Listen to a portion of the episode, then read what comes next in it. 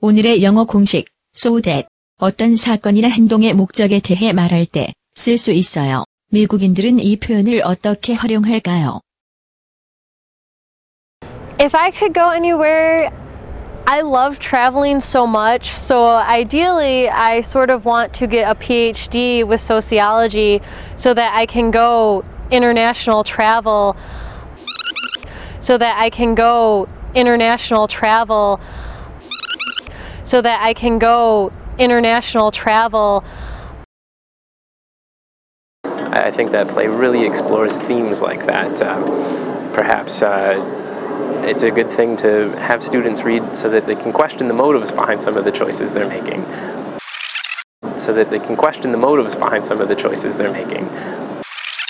So that they can question the motives behind some of the choices they're making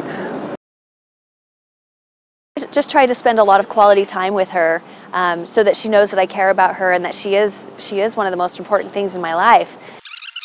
Um, so that she knows that I care about her. Um, so that she knows that I care about her. 이제 슬슬 감이 오시지요? 감을 실력으로 굳혀볼까요? 미국인 선생님의 쪽집게 강의를 들어보세요. You want to use so that in the middle of a sentence. You can use it to give a reason for something, and then you use it to continue the statement to finish your sentence. 그럼 다시 한번 미국인들의 인터뷰를 들어볼까요?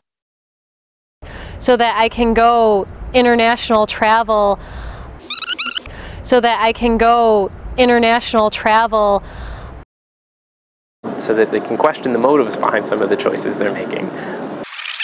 So that they can question the motives behind some of the choices they're making. Um, so that she knows that I care about her.